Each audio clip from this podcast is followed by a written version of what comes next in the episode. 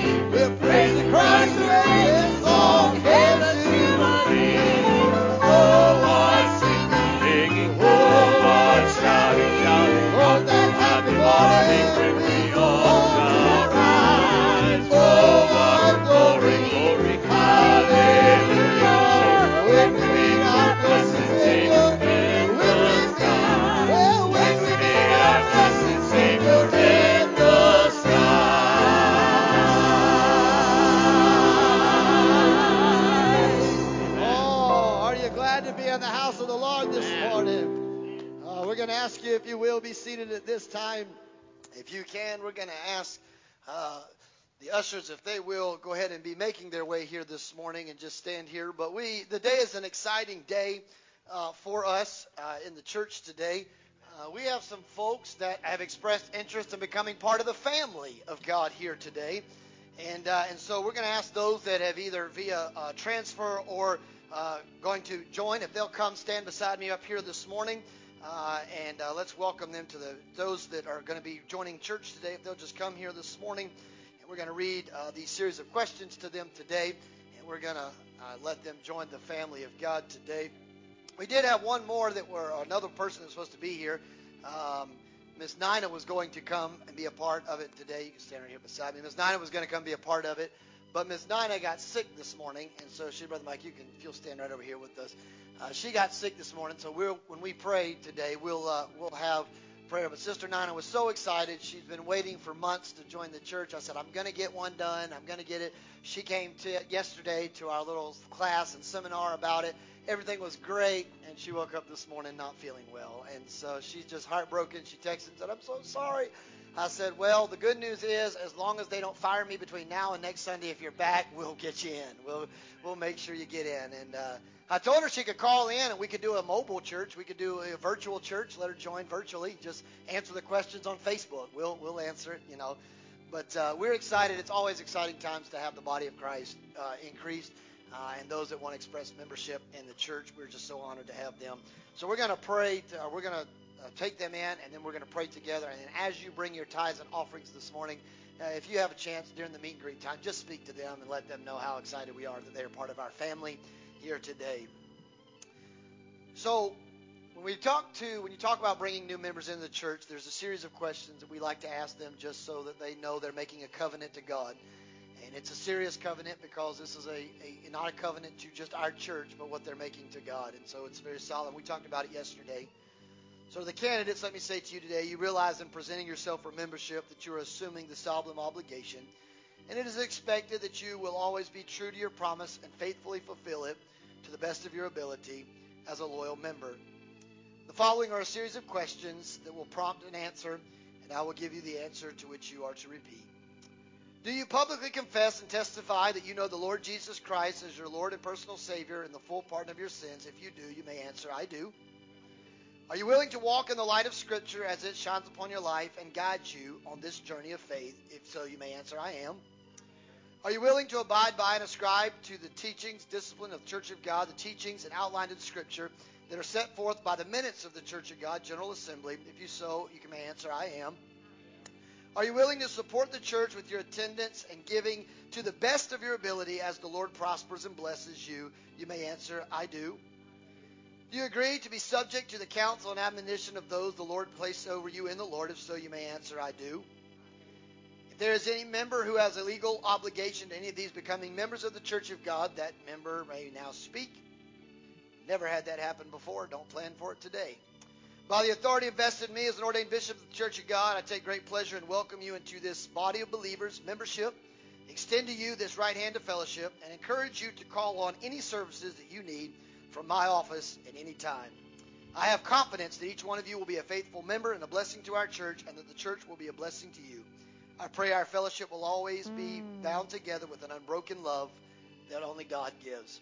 Let's pray together. Father, we thank you today for the love, mercy, and grace you extend to us. Lord, as we pray, Lord, today we ask that you would bless these that have joined fellowship and members of our body of believers here at Santee Circle. God, we ask that you would just continue to bless them and keep them and just shine your favor upon them. Father, we also pray this morning for our tithes and offerings that you would bless them as well. Let every person that gives today bless the gift and the giver. Bless those that have to give and those that don't. If someone today can't give, Lord, I pray at some point you would bless them so they can give back for all that you've done for them today. Father, everything we take in offerings today, let it be for the advancement and the upbuilding of the kingdom of God, and we will forever give you the praise and the glory and the honor. In Christ's name we pray. The body of Christ together said amen. Amen. During this meet and greet, if you'll bring your tithes and offerings and welcome our new members today. God bless you.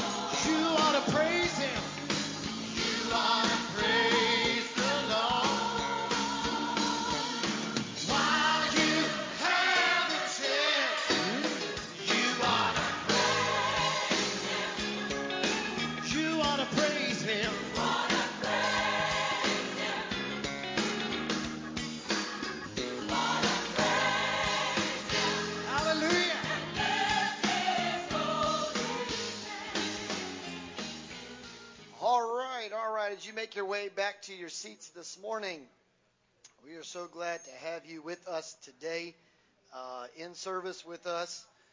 Uh, we have a lot of folks that are um, sick today, and uh, so we want to make mention of them to you before we uh, have scripture and prayer in our special selection. Uh, but A- April and Chris, their whole family's got some kind of stomach bug, and so that's why the Cravens are not here today. They're all uh, pretty sick. As I said, Miss Nina uh, is not feeling well today as well. So there's a lot of folks just battling all kinds of stuff. Just want to make a couple housekeeping items. Don't forget you can always watch us online uh, for services and things like that. But remember, the end of this month on February 25th at 8:30 at Hardee's Moncks Corner, any of our seniors uh, or, or pillars of the church. Uh, if you would like to meet us for breakfast, we just want to spend some time with you and uh, and and share uh, some uh, uh, fellowship with you together, if possible, uh, as well. For all those that are our guests today, we are so glad to have you. Those joining online as well, we're just so honored to have you in service today. Uh, as well, I'm going to ask those coming to lead scripture and prayer if they'll come at this time, and immediately following them, uh, Sister Lila Faye will be coming to bless us with the song this morning. God bless you.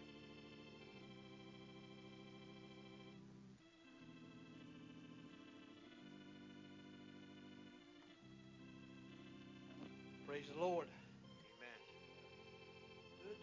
God's house. First John. God's love toward us, spoken by John. I'm going to just read a couple scriptures and then I'm ask us all to go to the Lord in prayer. First John chapter 3, starting on verse 1, he says, Behold, what manner of love the Father hath bestowed upon us, that we should be called the sons of God.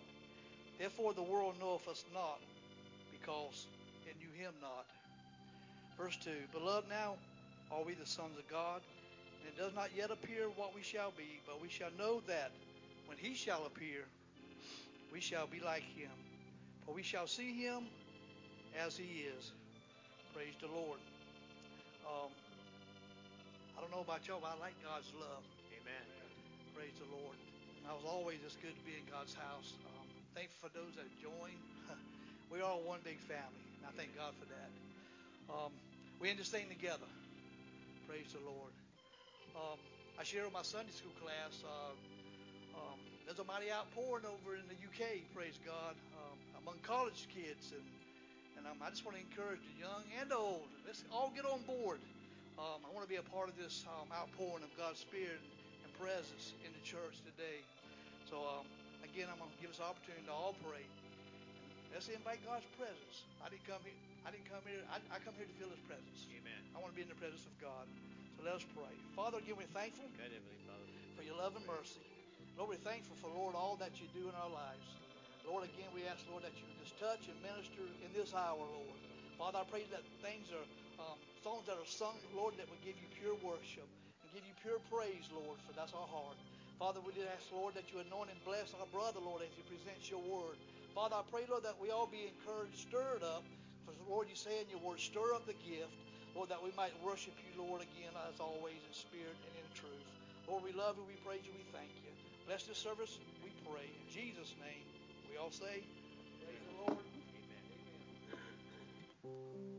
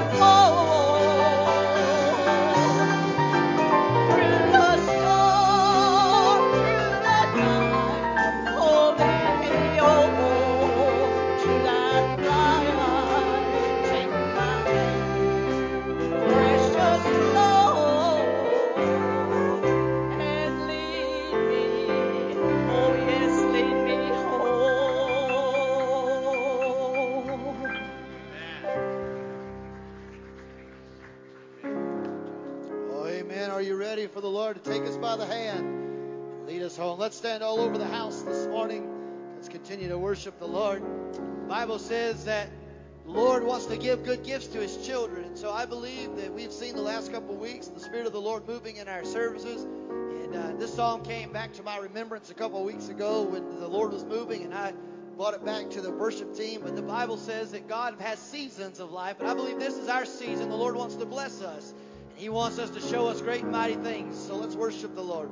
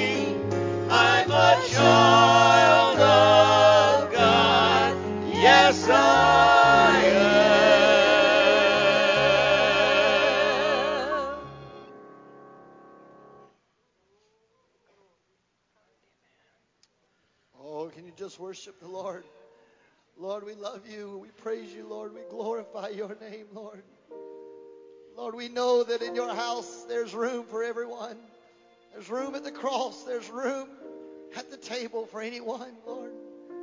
Lord, we sense your sweet spirit in the house today. Lord, we can feel you in this room. Lord, all across this world, Lord, the highest form of praise anyone can give is a hallelujah. It's the same in every language, Lord, but it means the same, Lord. It's just the biggest praise we can give. So, Lord, we come before you today. And we offer our praise to you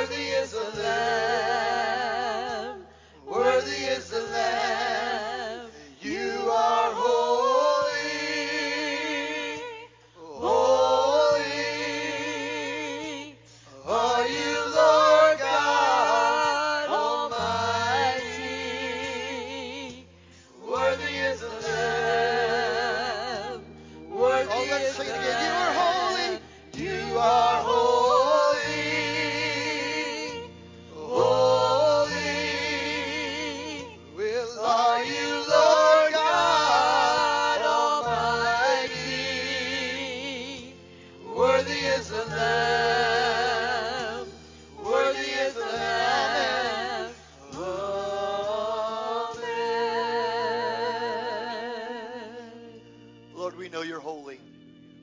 There's none like you, Lord. God, there's no one that ever has come close to comparison to who you are. God, we feel your presence in this house today. God, we know you're holy. We know you're majestic. We know you're mighty. We know you're a strong tower, a deliverer. God, Lord, we welcome your presence in this house. We want you to make residency. We want you to make habitation with us. We want you to just sit down in our midst and just let us love on you and just worship you in this house today. God, it doesn't matter what song is sung, it doesn't matter what message is preached. If the voice of the Lord is wanting to speak, God, everything else, let it become silent so that God and God alone is heard today. You are holy. You are holy. Lord, we love you. We worship you. We glorify you, Lord. For worthy is the Lamb. Worthy is the Lamb. You are holy. You are holy. Lord, you're holy.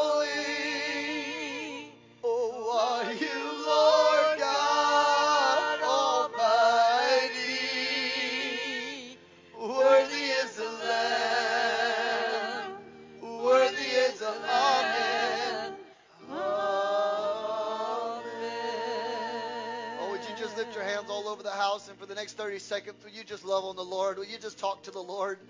Will you just speak to him like a friend? Will you just speak to him like a father and a child? Will you speak to him like a companion? Or will you speak to him like the lover of your soul? Will you speak to him like he's you're the apple of his eye? And, and will you just love on him? Will you just tell him how great he is, church? That's what we're here to do. We're here to love Jesus. We're here to worship Jesus. We're here to magnify Jesus.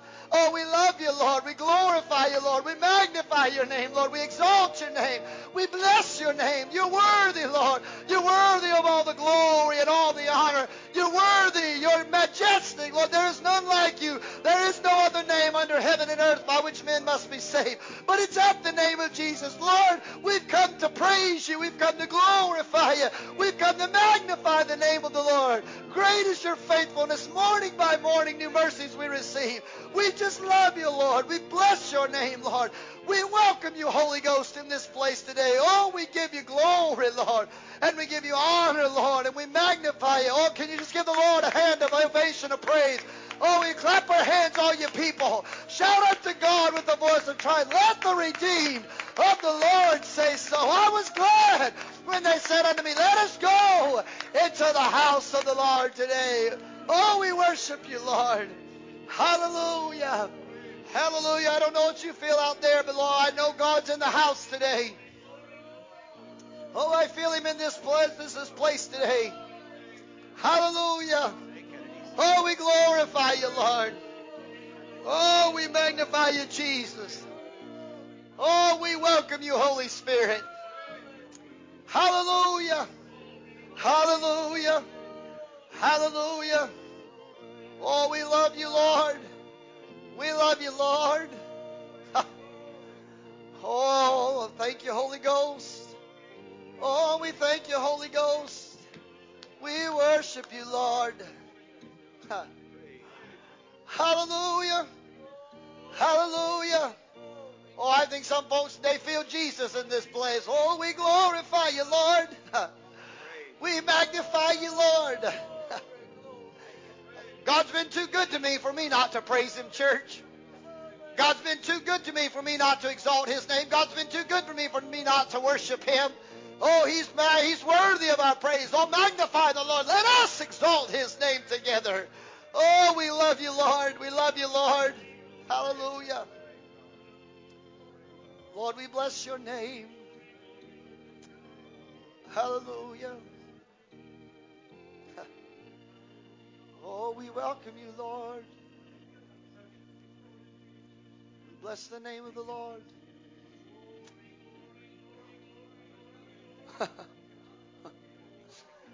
well, glory.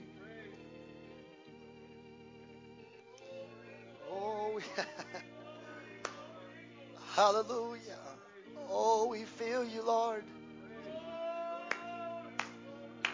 We worship you, Lord.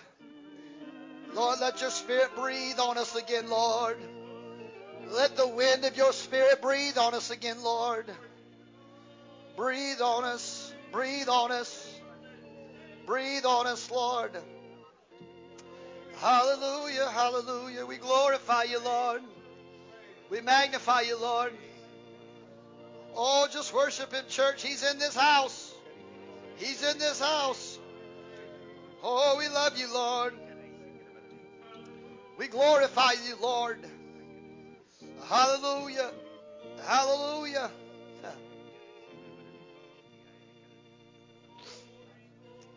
Oh, Lord, we worship you, Lord.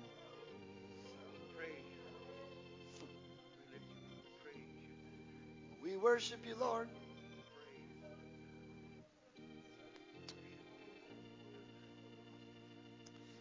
When I was, when I was in college, was a song that came out. It was a black gospel song that came out.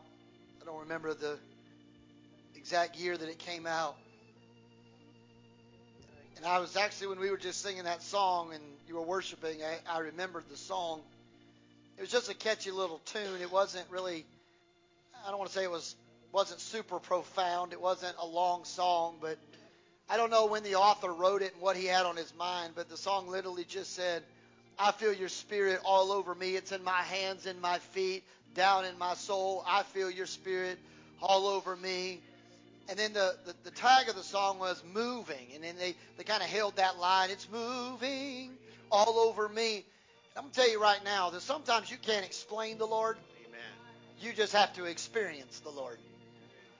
You could have all the preachers, you could have all the people with PhDs and dignitaries and scholars and biblical uh, scholars and theologians, all you want to try to teach you the Greek and the Hebrew and this and that and the other. They can teach all of the educational, scholastic, and academia side of it, but books ain't the same as the experience.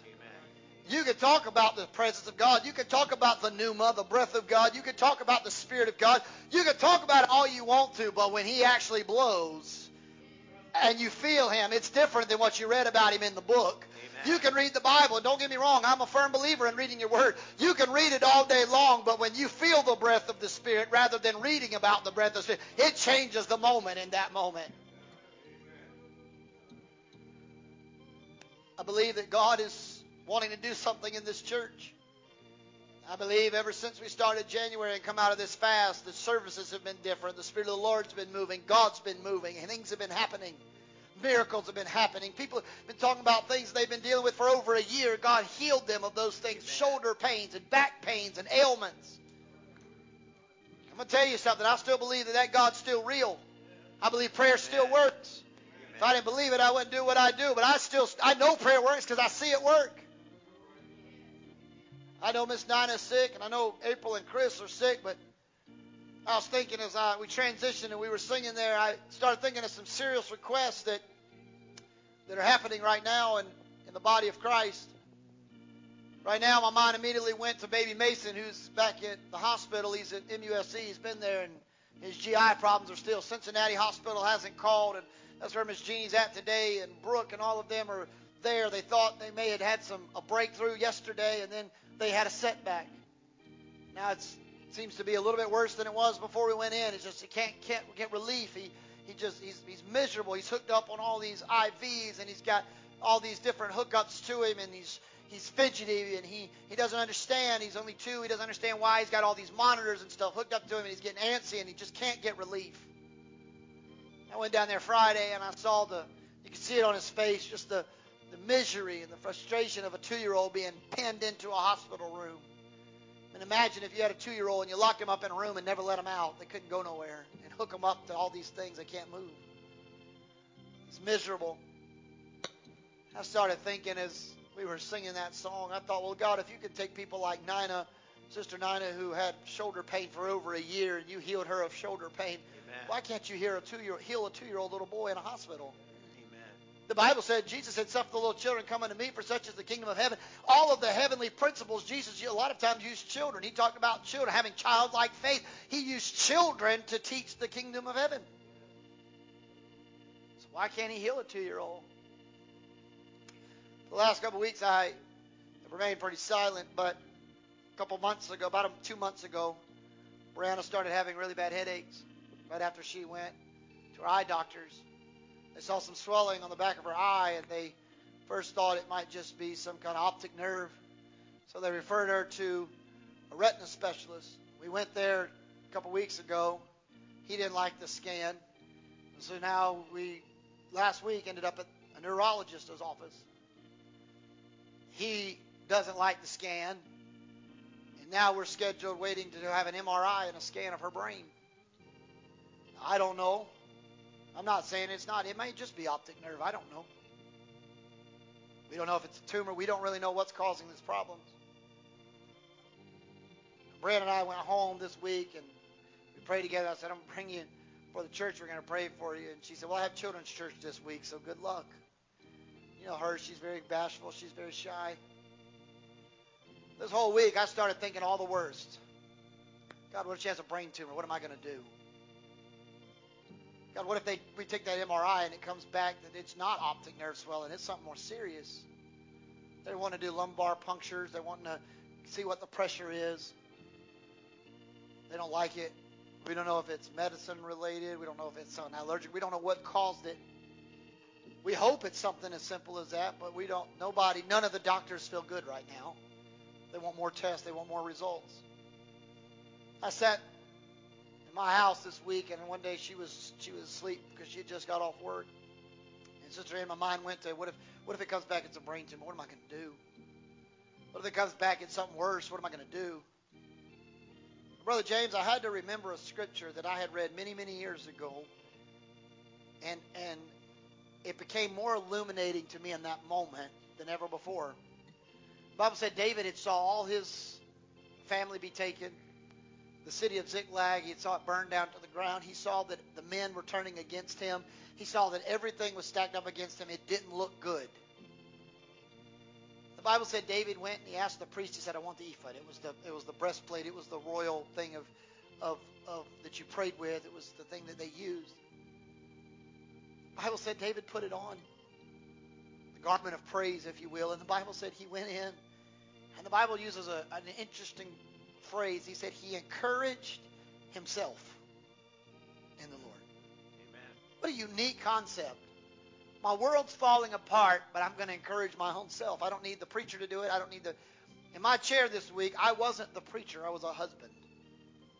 I didn't need the preacher. I needed God. Now I don't know what the MRI is going to reveal in a couple days when we go take it. I'm not worried. I'm just not. Because if it is a brain tumor, I know a, I know the best neurologist this side of heaven. Oh, I'm not talking about the guy at MUSC. I'm not talking about the guy at Roper. I know the guy who formed brains.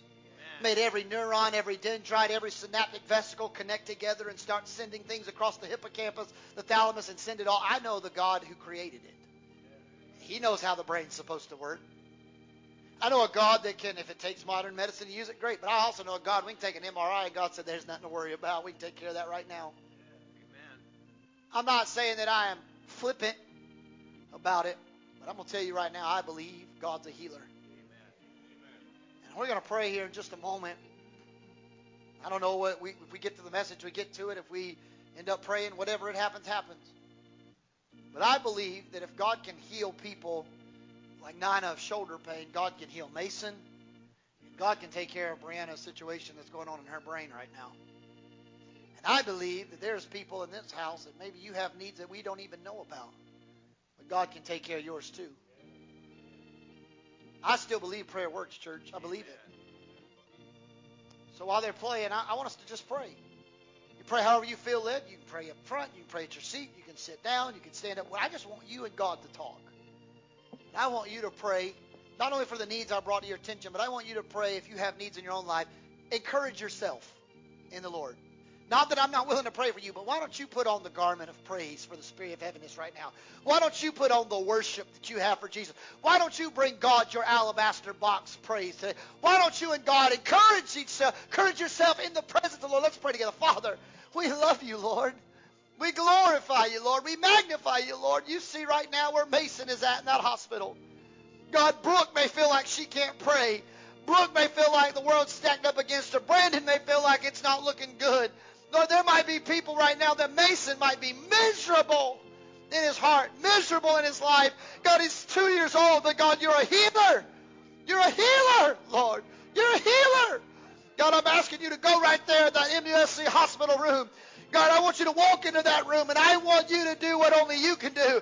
I'm not worried about a GI doctor. I'm not worried about any specialist. I want God, the greatest physician of all time, to walk into that room and to be reconstruct bowels, reconstruct GI intestines, and make it all work together for the glory of God. Father, you know what's going on in Brianna's mind right now. I don't know what the MRI is going to show. But I know the God that is a supplier of all my needs according to the riches in Christ Jesus. I know a God who's able to do exceedingly abundantly above that which my mind can think or comprehend. I know a God that can heal. I know a God that can make make whole again. I know you can take whatever they're afraid of that's going on in there and you can eradicate it, you can terminate it, you can make it benign, whatever it is. You can do it because you are God and there is none like it unto you. You are great. You are great and greatly to be praised. There is no one like our God. You are Jehovah Jireh, the Lord that provides.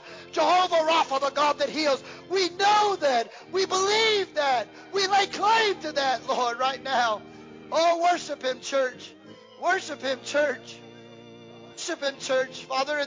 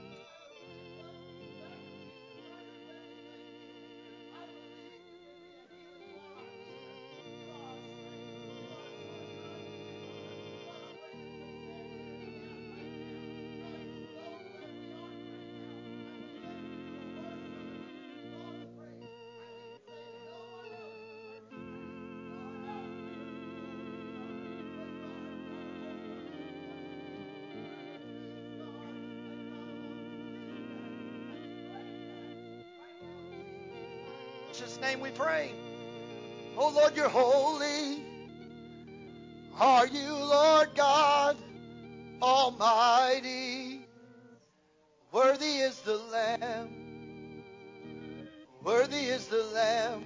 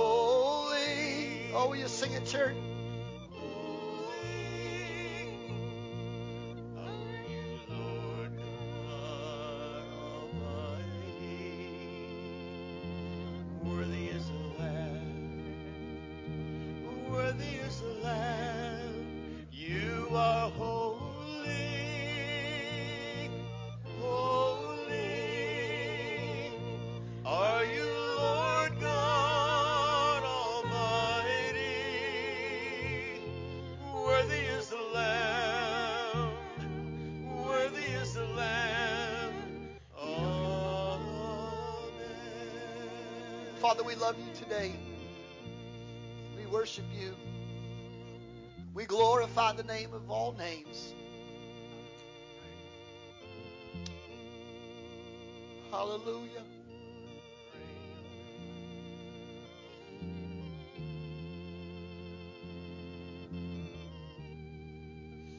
You can be seated if you're able.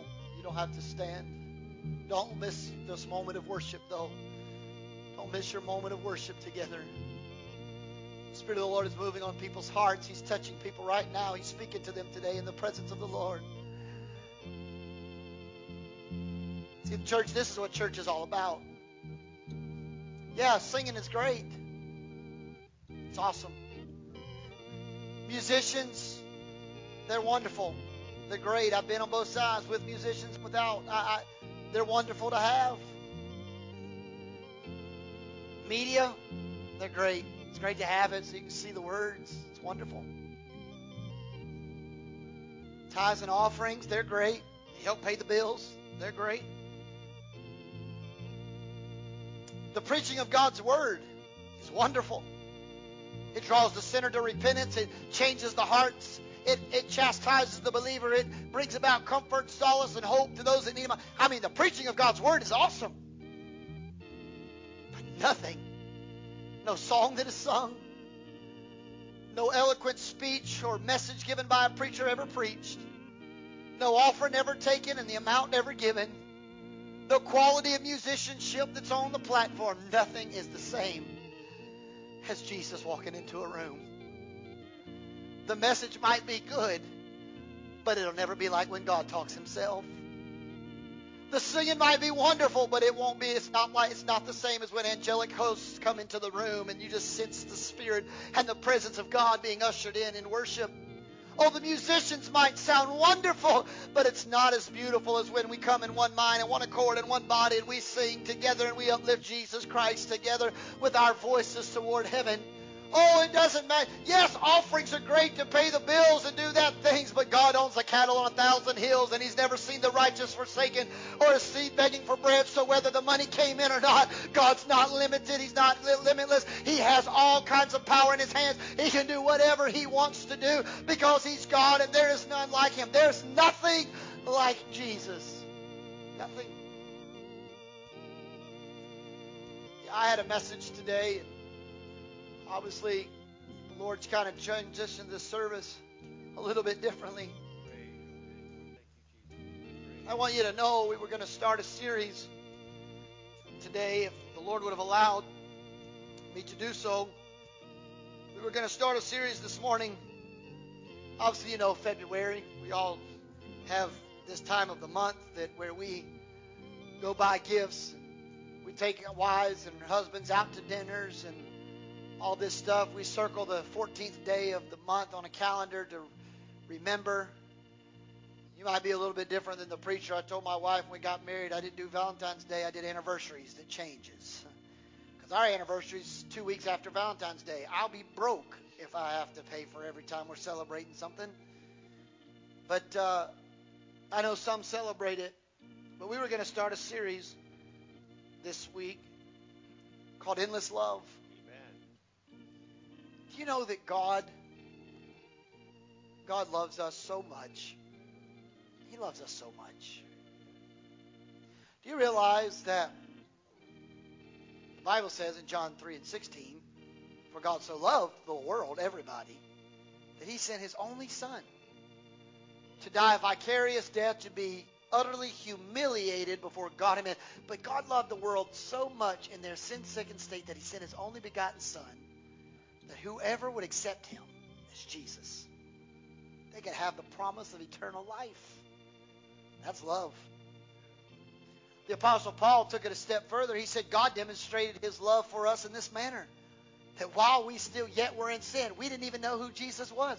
While we still were in sin, Christ died for us. God sent his son even for the people who didn't even know he was coming. While we still were sinners, God already showed his love. 1 John 4 and 8, the Bible gives us a picture of God. It says, For God is love. He is love. He's not just a God who gives love. It is a part of his DNA. It is actually a characteristic. God is holy, yes. God is majestic, yes. God is powerful, yes. God is a judge at times, yes. God is a peace giver, yes. God is a comforter, yes. But God is love. It's a descriptor of him. Amen. In fact, the Apostle Paul said that we are supposed to be like Christ. He said, Husbands, love your wives. Love your wives as Christ loved the church and was willing to give himself as a sacrifice or die on her behalf. He's saying, Husbands, be sacrificial. You see, there's four different types of love you often see throughout the holy pages of Scripture phileo, storge, eros, and agape. Sometimes you'll hear the, you know, your terminology love used as a as storge, which is, you know, familial, mother, father, sisters, familial.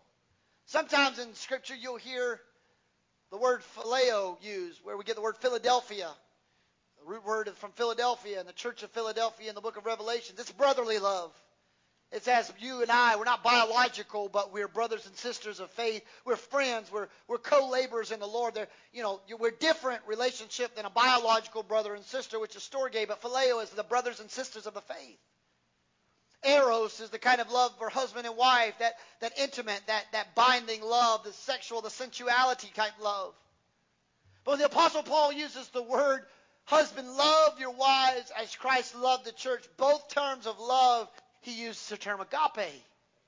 Not steros, not, not eros, not storge, or not phileo, but agape, meaning unconditional and sacrificial. What he said, husbands, be willing to do everything in your power to prefer her before you prefer yourself. Amen. Just as Christ laid aside all of the splendors of heaven to come down to an earth and to put on carnality and to die, knowing not everyone would actually appreciate that he did it.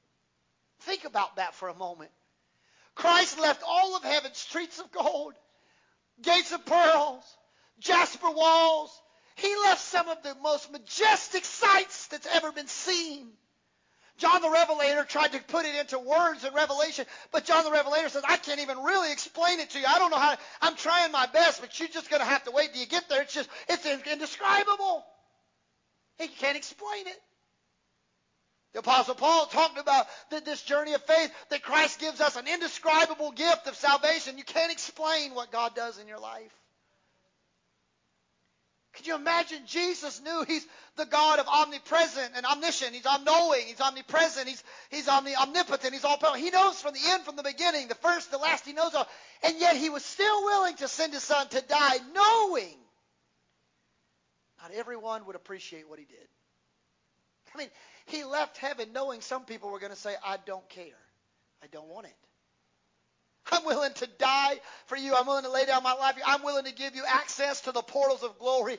And yet he knew some would say, no, thank you. I'm not interested. And yet, Brother James, it did not deter him from coming. He said, even if it was just for one sheep, would not a shepherd, if he had a hundred sheep in his fold, and he's out in the meadowlands and he's in the pastures and he's watching his sheep graze. But one strays off in the middle of the day. And he comes in at night and he hurdles the sheep into the sheep pen and he brings them all in and he begins to do a head count. And when he counts, he realizes he's got 99, not 100.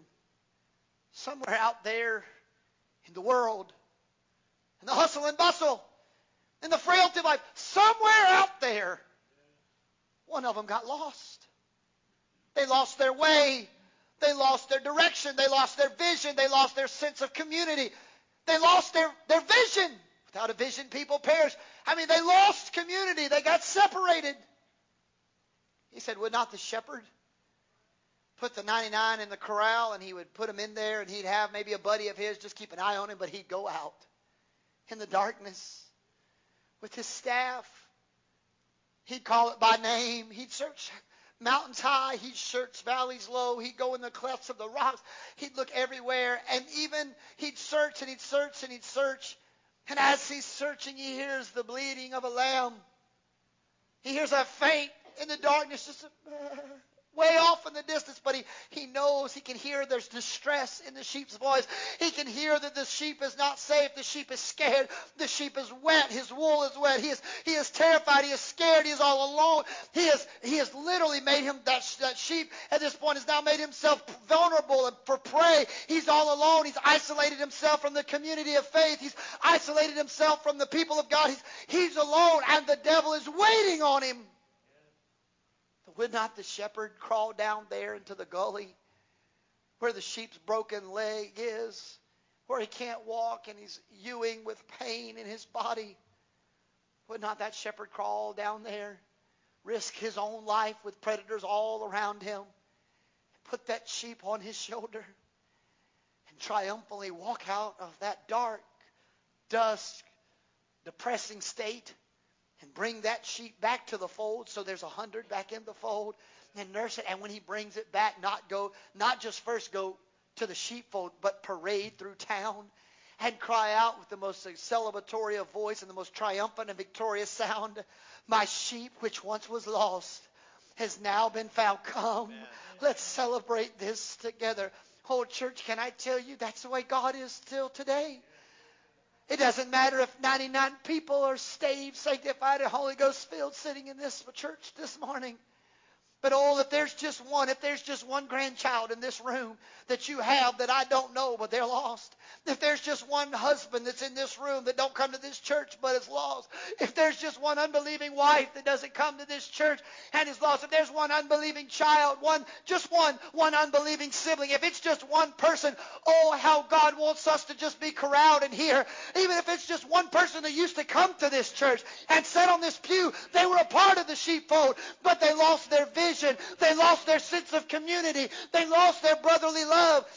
They lost the desire to be in the family of God. Oh, doesn't God want us to say, this is great? We love worshiping on Sunday. We love being together. But doesn't he want us to go as the chief under shepherds, as pastors and as ambassadors? The Bible says we are priests of the order of Melchizedek. We are a royal priesthood, a holy nation, a chosen people. Oh, doesn't God want us to go out there into the hustle and bustle because the devil's waiting on our children. The devil's waiting on your grandchild. The devil's waiting on your son or daughter. The devil's waiting on your husband or wife. The devil's waiting on your mother or father. The devil's waiting on your siblings. Oh, but doesn't God want us to go into this dark world and get right in there and risk it all, but have the chief shepherd going with us? And when we hear the fainting, mewing, and bleating of lambs that are out there that have lost their way, oh, the Bible says, doesn't God want us to pick them up wherever they are, whether they're a prostitute, whether they're a drug addict, whether they're an alcoholic, whether they're an adulterer, whether they're a cheater? Oh, doesn't He want us to grab them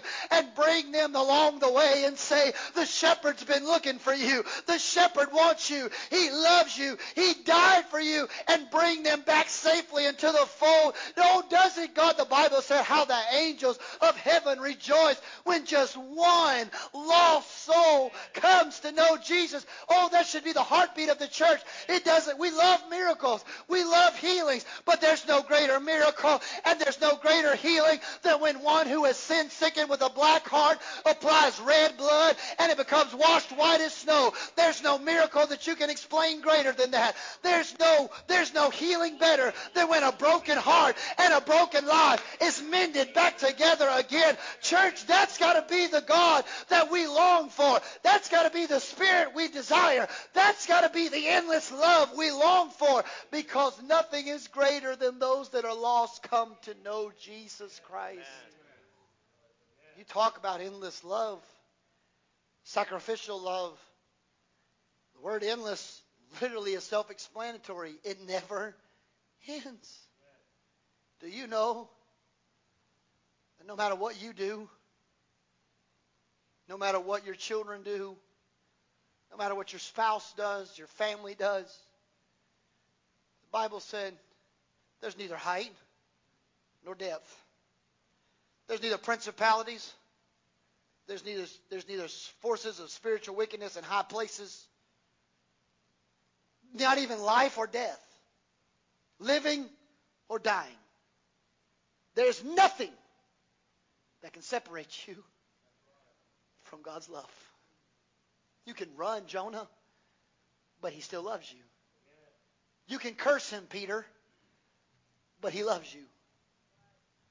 You can question him, John the Baptist, but he loves you.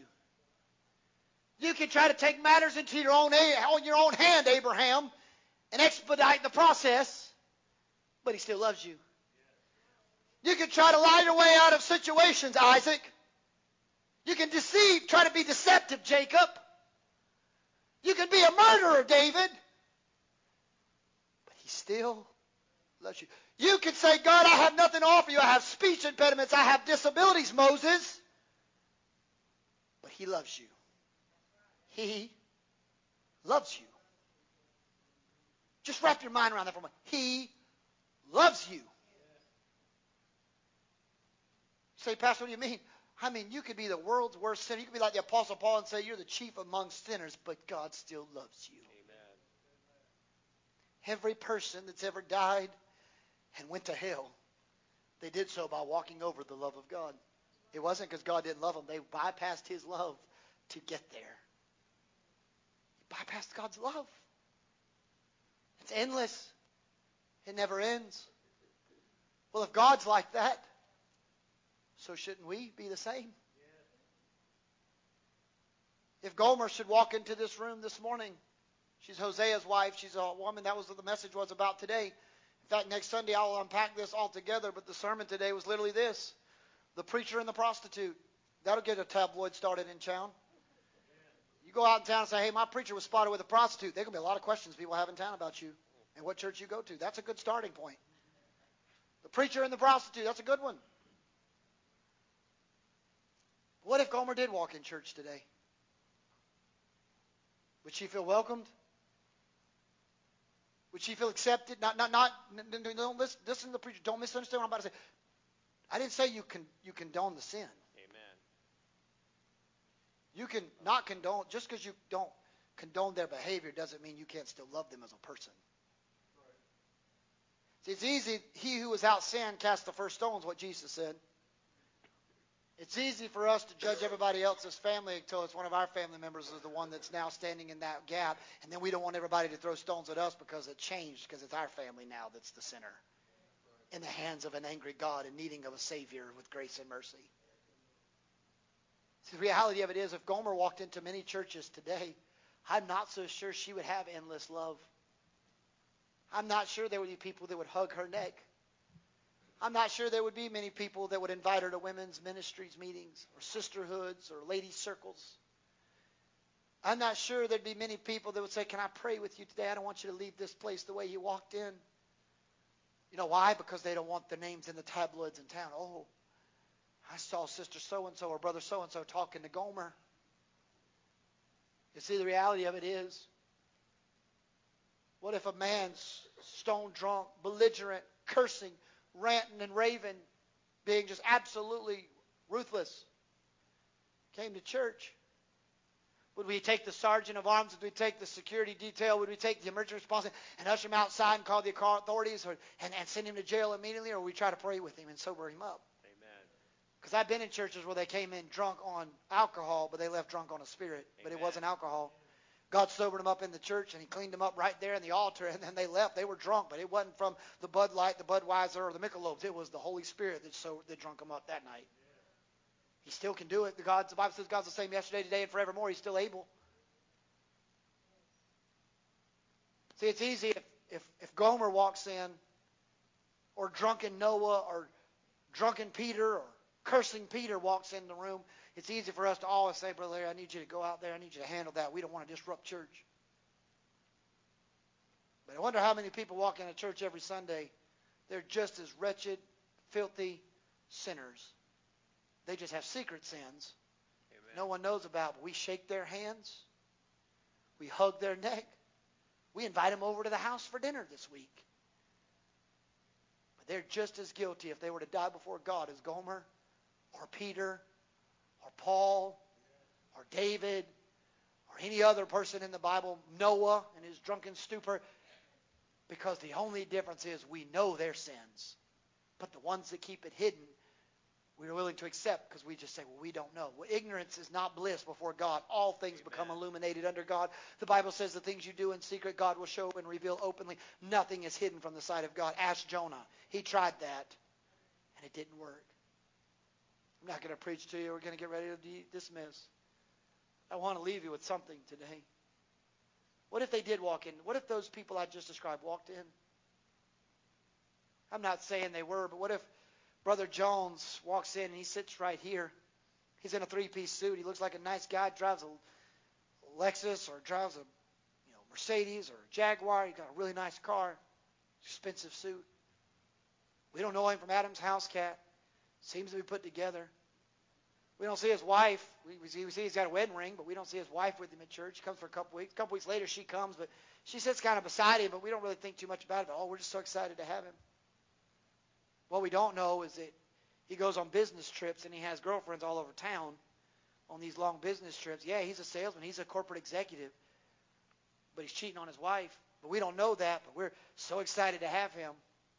But we let Gomer come into church, who we do know. She's got to get it fixed before we can associate. The Bible said Jesus went to places where he already knew they were messed up ahead of time. Amen. Nobody ever came to Jesus pre-saved. They came to Jesus needing a Savior. Can I tell you, I, I don't want to hurt your feelings, but I just want to remind all of us in this room, you didn't come to Jesus pre-saved either. Amen. He came and found you.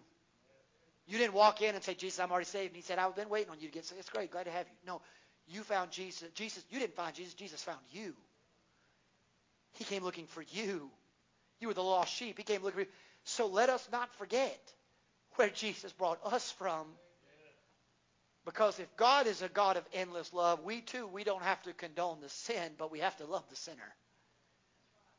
The Bible says, therefore, there is no more condemnation to them that know Christ Jesus. Condemning the sin and, and condoning the sin are two different things. You can not condone the sin, but you don't have to condemn them to hell either. You can love them to Jesus. Some of the most painful experiences, Ms. Carol, as you play, so that they think I'm done. Some of the most painful experiences people experience is not their husband cheated on them or that their mom or dad passed away unexpectedly.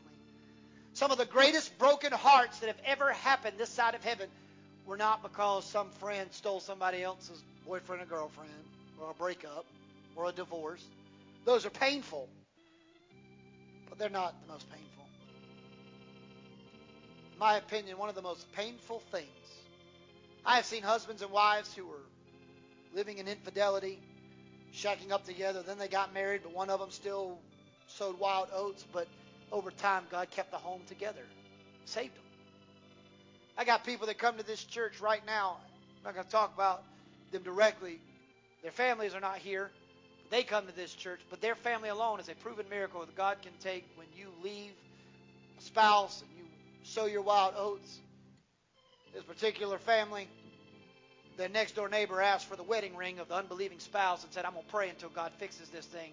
Took the other, uh, the spouse that was the next door neighbor, took them to church, put them in a prayer room, prayed, prayed, prayed, prayed, prayed. Didn't see stuff. For a while, it seemed like the unbelieving spouse got worse and was trying to almost throw it up in the face of the woman trying to do right. One day it came, a phone call came.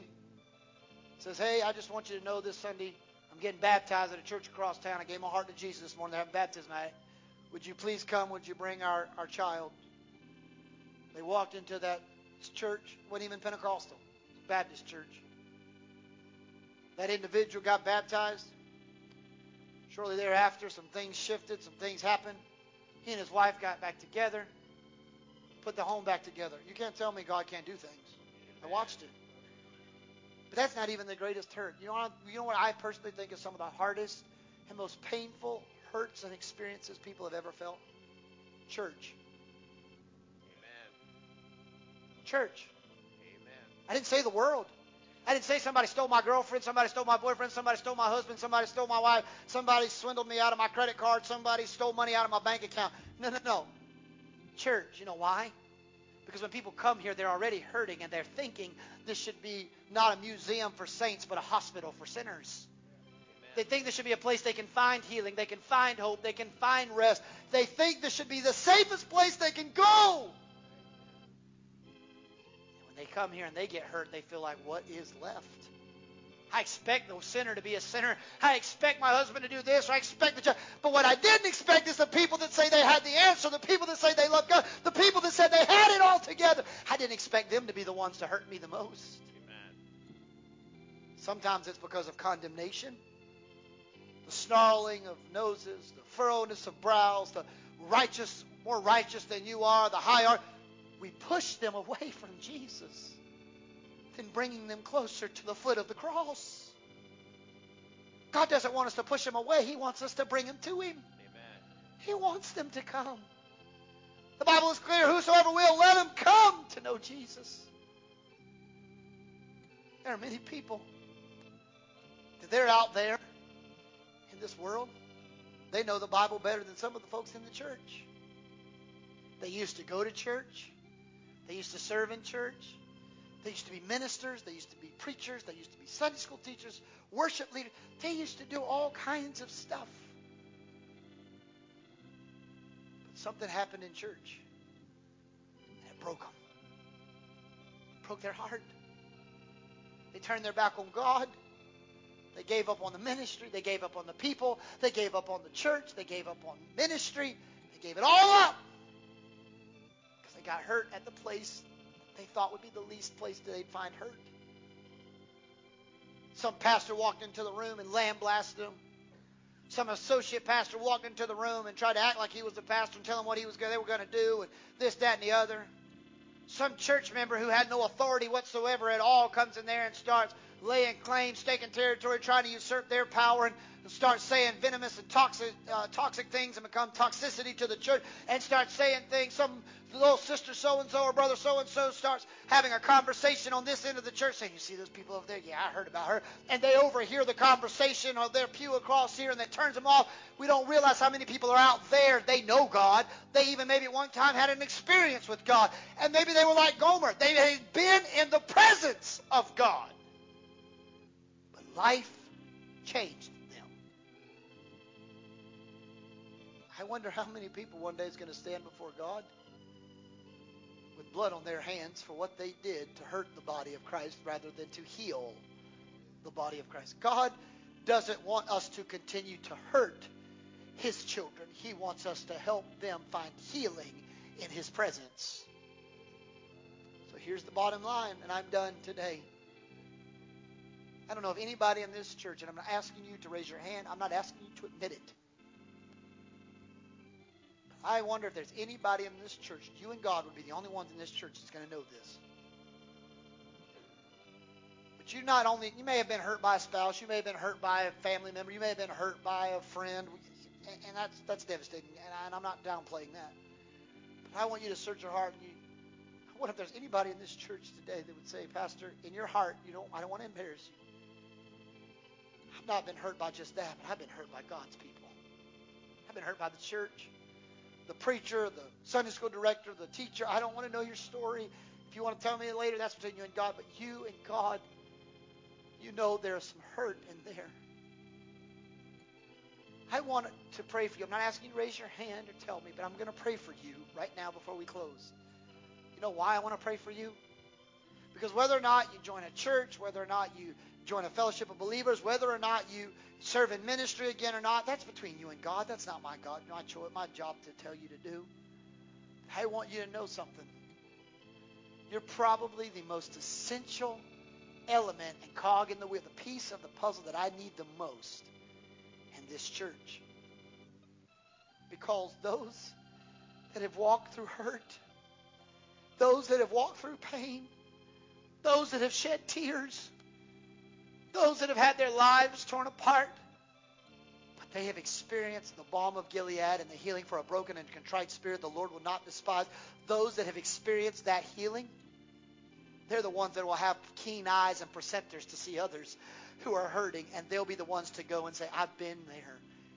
Let me show you how I got through. I met Jesus. I Jesus came so if you've ever experienced hurt, I'm going to pray here in just a moment for you, and then I'm going to have the benediction. If you've ever experienced hurt like that, I want to pray for you today that God brings solace and healing, healing and wholeness to you because I need you, but more importantly, God needs you because there's a lost and a dying world out there that needs heartbreak people, heartbroken people to be menders of broken hearts, to be healers of hurt. God needs you. Listen to this preacher. God needs you. He needs you. He needs you. Let's pray together, Father. I am just a vessel of honor that has only been made that way by the hands of the master potter that molded this unworthy vessel of clay. God, there's probably people in this room right now or watching online, their hearts have been broken, their lives have been shattered, and they are in turmoil. I'm asking today, God, the God of broken hearts, mends them. The God of broken and contrite spirits makes them whole again. And God, I'm asking you, let this body of believers, this church, not become a museum for saved people and a museum for saints, but God, we would make sure we would stay a hospital for sinners, a place of hope, a place of healing, a place of joy, a place of peace, a place of endless love. A love that supersedes all other loves. The love it's called agape, sacrificial love. God, let this church be a place when people come, they meet Jesus. They feel Jesus. They experience Jesus and they know they're in a safe place. There's not to be judgment and condemnation, but God, there's a place where they can find healing and hope and salvation and be introduced to the greatest person that's ever been on this earth Jesus Christ and Him alone. And Father, as we get ready to leave this place, I know the service took a little detour, but that's okay. You orchestrate all things. The steps of a good man and woman order of the Lord. You orchestrate it all according to your riches and plan. God, may you bless us and keep us. Your face shine upon us. Be gracious to us. Lift your countenance towards us and give us a peace of God that surpasses all human understanding. Guard our hearts till you come again. May the words of our mouth and meditation of our hearts be acceptable and pleasing in your sight. O Lord, our strength and blessed Redeemer. As you remain in a spirit of prayer, I'm going to ask Brother Randy very reverently to segue right behind me and to pray the benedictory prayer. Don't forget services tonight. We love you. We're praying for you, and may God truly bless you, is my prayer. Amen. Kind Heavenly Father, we do thank and praise your holy name for this opportunity to come before you in prayer. Lord, for hearing your word. Lord, for your spirit that was here today, we thank you and praise you and lift you up, Lord. Give you the thanks, the praise, and the glory. Help us today as we go from this place, Lord. Be with us. Bring us back the appointed hour. We ask in Jesus' holy precious name. Amen.